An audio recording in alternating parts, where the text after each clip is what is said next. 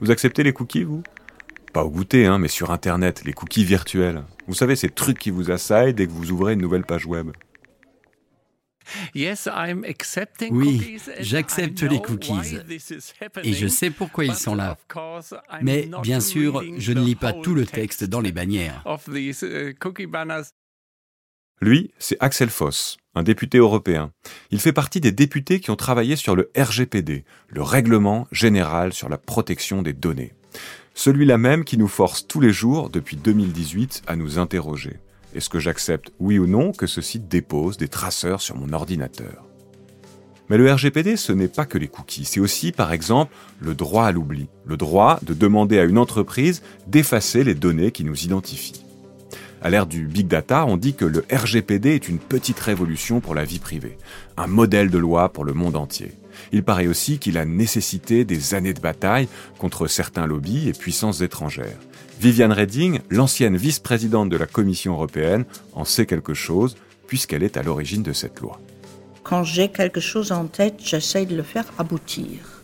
Et j'ai eu l'habitude dans ma longue vie politique euh, de faire aboutir des choses impossibles et de mettre le temps qu'il fallait.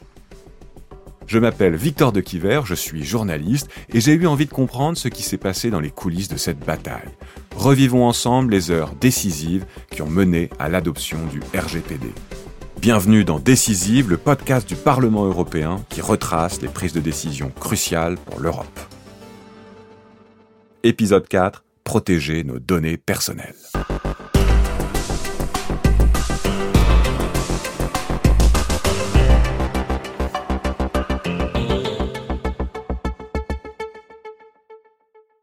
Souvenez-vous. Au début des années 2010, les smartphones commencent à se répandre, tout le monde a un compte Facebook et Instagram fait ses débuts. Mais personne ne sait ce qu'est un cookie. Et pourtant, les sites internet en utilisent depuis plus de 15 ans. Des millions de données personnelles, les data comme on les appelle, circulent d'un serveur à l'autre, d'un continent à un autre, en toute liberté. Des entreprises accumulent des informations sur notre identité, nos habitudes, nos déplacements et même nos préférences sexuelles et elles en ont le droit. Les règles européennes en la matière datent de 1995. En 1995, c'est loin. Hein. Euh, Facebook et compagnie étaient encore euh, dans les limbes. Euh, il n'y avait pas encore un véritable monde de la digitalisation. La commissaire Viviane Reding l'a compris, elle sait qu'il est temps de réformer tout ça.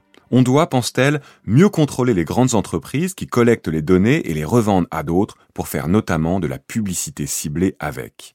Alors Viviane Reding va plonger dans le sujet. Je travaillais avec les meilleurs experts, les juristes, les spécialistes euh, du monde digital. Je travaillais sur un texte sous le principe suivant, un continent, une règle pour tous les citoyens et pour toutes les entreprises qui opèrent sur notre territoire, même si leur maison mère n'est pas en Europe. Le 25 janvier 2012, après plusieurs mois de travail, Viviane Reding présente enfin le résultat de ses recherches. Pour mieux protéger les données personnelles en Europe, elle estime nécessaire de fixer au moins un grand principe. Les données personnelles appartiennent aux utilisateurs. Les citoyens doivent savoir comment les informations qu'ils donnent sont utilisées. L'objectif de ce grand principe, définir un cadre pour que les députés et les États membres élaborent une loi solide. Mais déjà, la polémique enfle outre-Atlantique. Et ça n'a pas plu, bien sûr, aux Américains parce qu'ils avaient très vite compris que ce serait un problème avec euh, leurs entreprises. Ils ont envoyé leurs ambassadeurs, leurs euh, secrétaires d'État, leurs ministres pour parler aux différents commissaires, pour lobbyer le président de la Commission. Viviane Reding le comprend très vite. Les mois de négociations qui l'attendent s'annoncent très difficiles. Heureusement, elle rencontre un allié solide pour l'épauler. J'avais la grande chance d'avoir comme euh, porte-parole du Parlement européen un jeune vert allemand, euh, Jan Albrecht, qui euh, connaissait très bien les dossiers et qui avait le courage et les conseillers autour de lui pour ne pas tomber dans la trappe du grand lobbying américain. La bataille s'annonce passionnante. Si vous voulez mes données, demandez-moi mon consentement. 9 janvier 2013. Un an de travail plus tard, le député Yann Albrecht présente une première proposition de loi en conférence de presse. On y parle de droit à l'oubli, de droit de transférer ses propres données, du droit à être informé lorsque ces données ont été piratées. Le texte est contraignant, trop peut-être. Et même au sein du Parlement européen, les avis divergent sur les ambitions à tenir. Certains députés du groupe de droite PPE, comme Axel Foss, craignent que cette loi complique la vie des entreprises. Je pense que ça a été une sorte de challenge, en particulier pour moi, parce que les autres étaient plus ou moins orientés idéologiquement et disaient ⁇ Oh non, on doit absolument avoir 150% de protection des données ⁇ et j'insistais toujours en disant, oui, mais nous devons absolument innover et nous devons être ouverts aux autres business models, etc.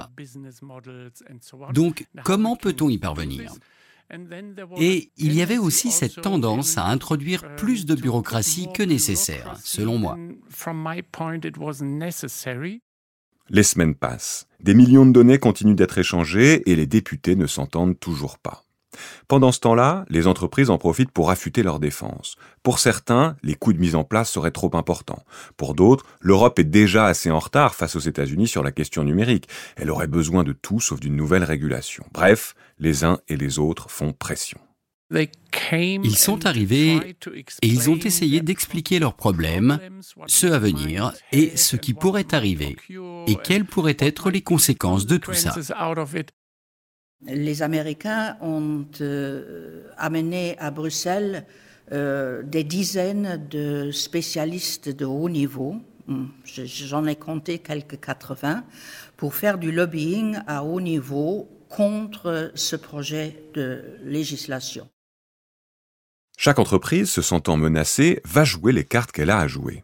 Pour Facebook, par exemple, son atout, c'est son numéro 2, Sheryl Sandberg.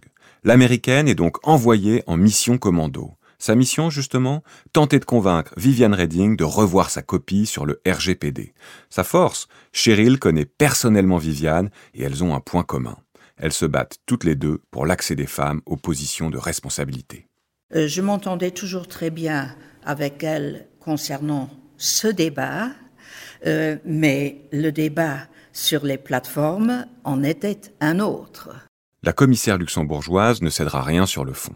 Les lobbies intensifient leur action, au téléphone, dans des conférences, par lettres, au restaurant, à toute heure, ils essaient de convaincre les décideurs politiques d'abandonner cette réforme. La raison de leur action était qu'ils avaient très bien compris que euh, la mise sur la table de ce projet de loi était une action historique parce que ça allait être la base pour le développement futur euh, euh, d'un monde digital européen.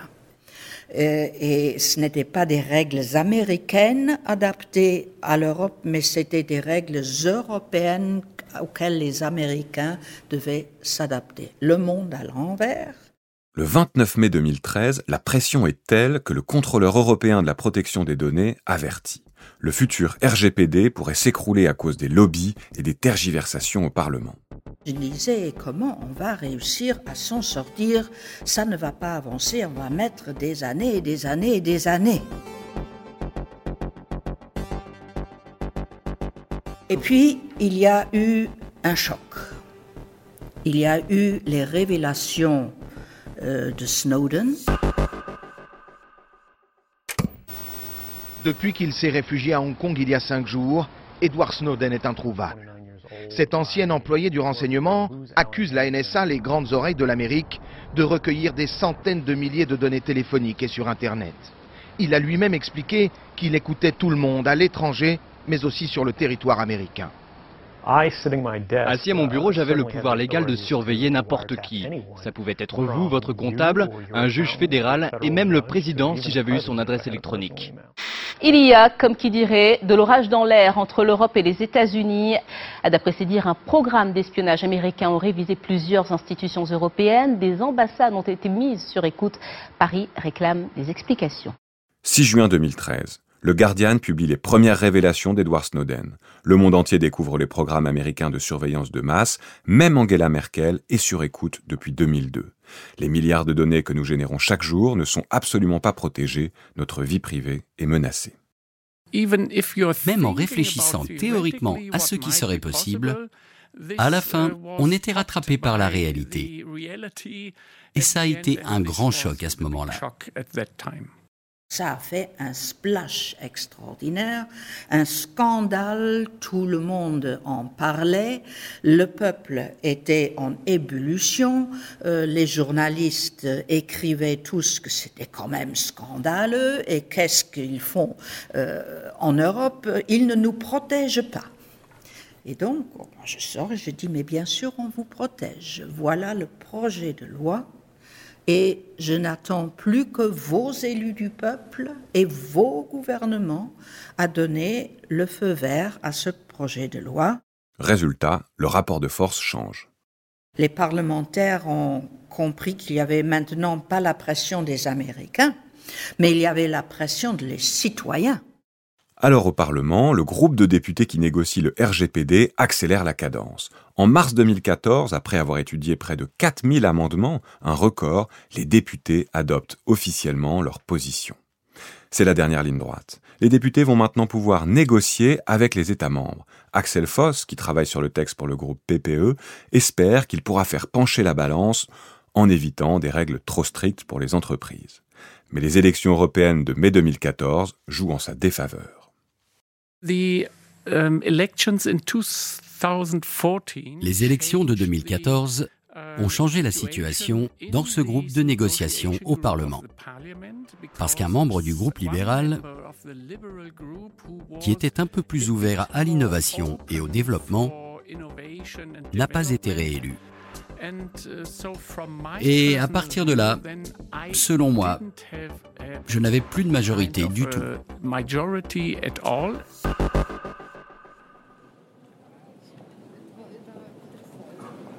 15 décembre 2015, Bruxelles. Déjà un an et demi que les discussions vont bon train entre les députés, la Commission européenne et les États membres. À nouveau, um, on a eu des trilogues très intenses assis pendant des heures, avec de plus en plus de réunions à la fin de cette année 2015. Um, et donc, tout le monde s'est retrouvé dans la même situation et on s'est dit, maintenant, il faut qu'on termine avant Noël. Mais cette fois, c'est au tour de l'Allemagne, de la France et du Royaume-Uni de bloquer les négociations. Ce qui pose problème, la mise en place d'un outil pour obtenir le consentement des internautes. Et si c'était trop complexe?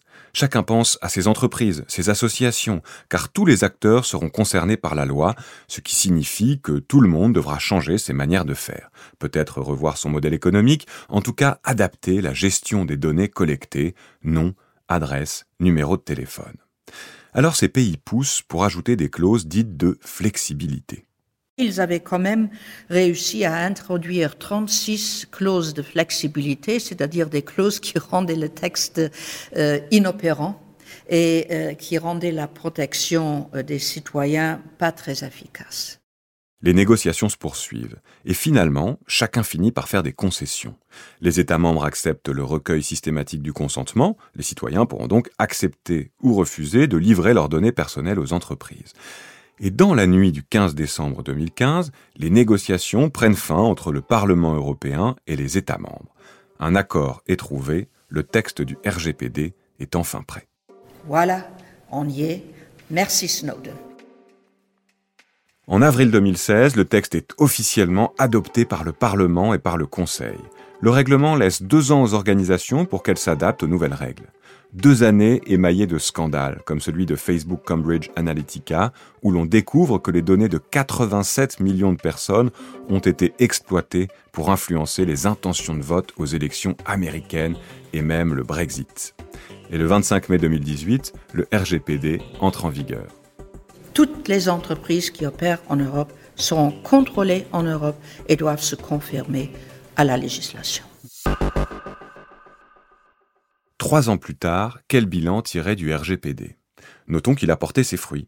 En janvier 2019, la CNIL, la Commission nationale informatique et liberté, a demandé 50 millions d'euros à Google. Début 2021, le montant total des amendes liées au non-respect du RGPD s'élèverait à 272 millions d'euros. Pourtant, tout le monde n'est pas satisfait, à commencer par Axel Foss. Um, Personnellement, non. Je n'ai pas été satisfait. Parce que j'ai vu la bureaucratie ne pas réaliser que nous n'étions pas sur le chemin de l'innovation et que la problématique de traitement des données anonymisées n'était pas intégrée. Bien sûr, nous avons une sorte de protection totale de ce droit fondamental de nos citoyens. Mais est-ce totalement vrai finalement? Parce que les grandes entreprises technologiques s'occupent de tout cela. Mais nos petites et moyennes entreprises innovantes ont de nombreux efforts à fournir.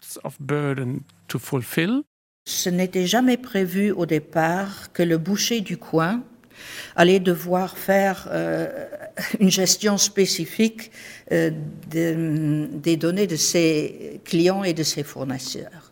Le minimum, oui, bien sûr, mais je pense que dans certains pays, on a exagéré en demandant un peu trop aux petits euh, entrepreneurs locaux euh, ou aux écoles ou euh, aux, clubs de quilles. ça, c'était exagéré. Et si le RGPD devenait un modèle international? Pour passer des accords commerciaux avec l'Europe, les pays étrangers doivent respecter les règles de protection des données personnelles, ce qui a par exemple obligé la Cour de justice de l'Union européenne à invalider l'accord de transfert de données avec les États-Unis. A contrario, la Corée du Sud a changé sa législation vers plus de protection pour pouvoir signer un accord commercial avec l'UE. Ça, fait que le RGPD est devenu un peu un standard mondial.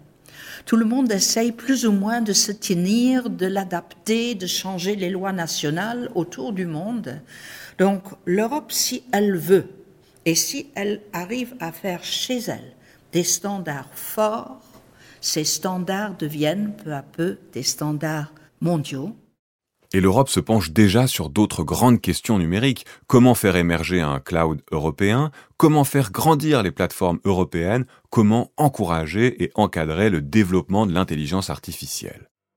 En tout cas, en rencontrant Viviane Reding et Axel Foss, j'ai compris que la révolution numérique n'était pas une fatalité. Nous, citoyens, pouvons choisir et orienter la direction qu'elle doit prendre. C'est pas facile, mais c'est passionnant. Pour moi, c'était le métier le plus passionnant que j'ai pu faire de ma vie. Et euh, j'ai vu que ce n'est pas différent des autres choses. Bien analysé, bien préparé, et puis avec courage politique, aller euh, son chemin sans se laisser désarçonner pour arriver à une conclusion qui sera dans le bien commun.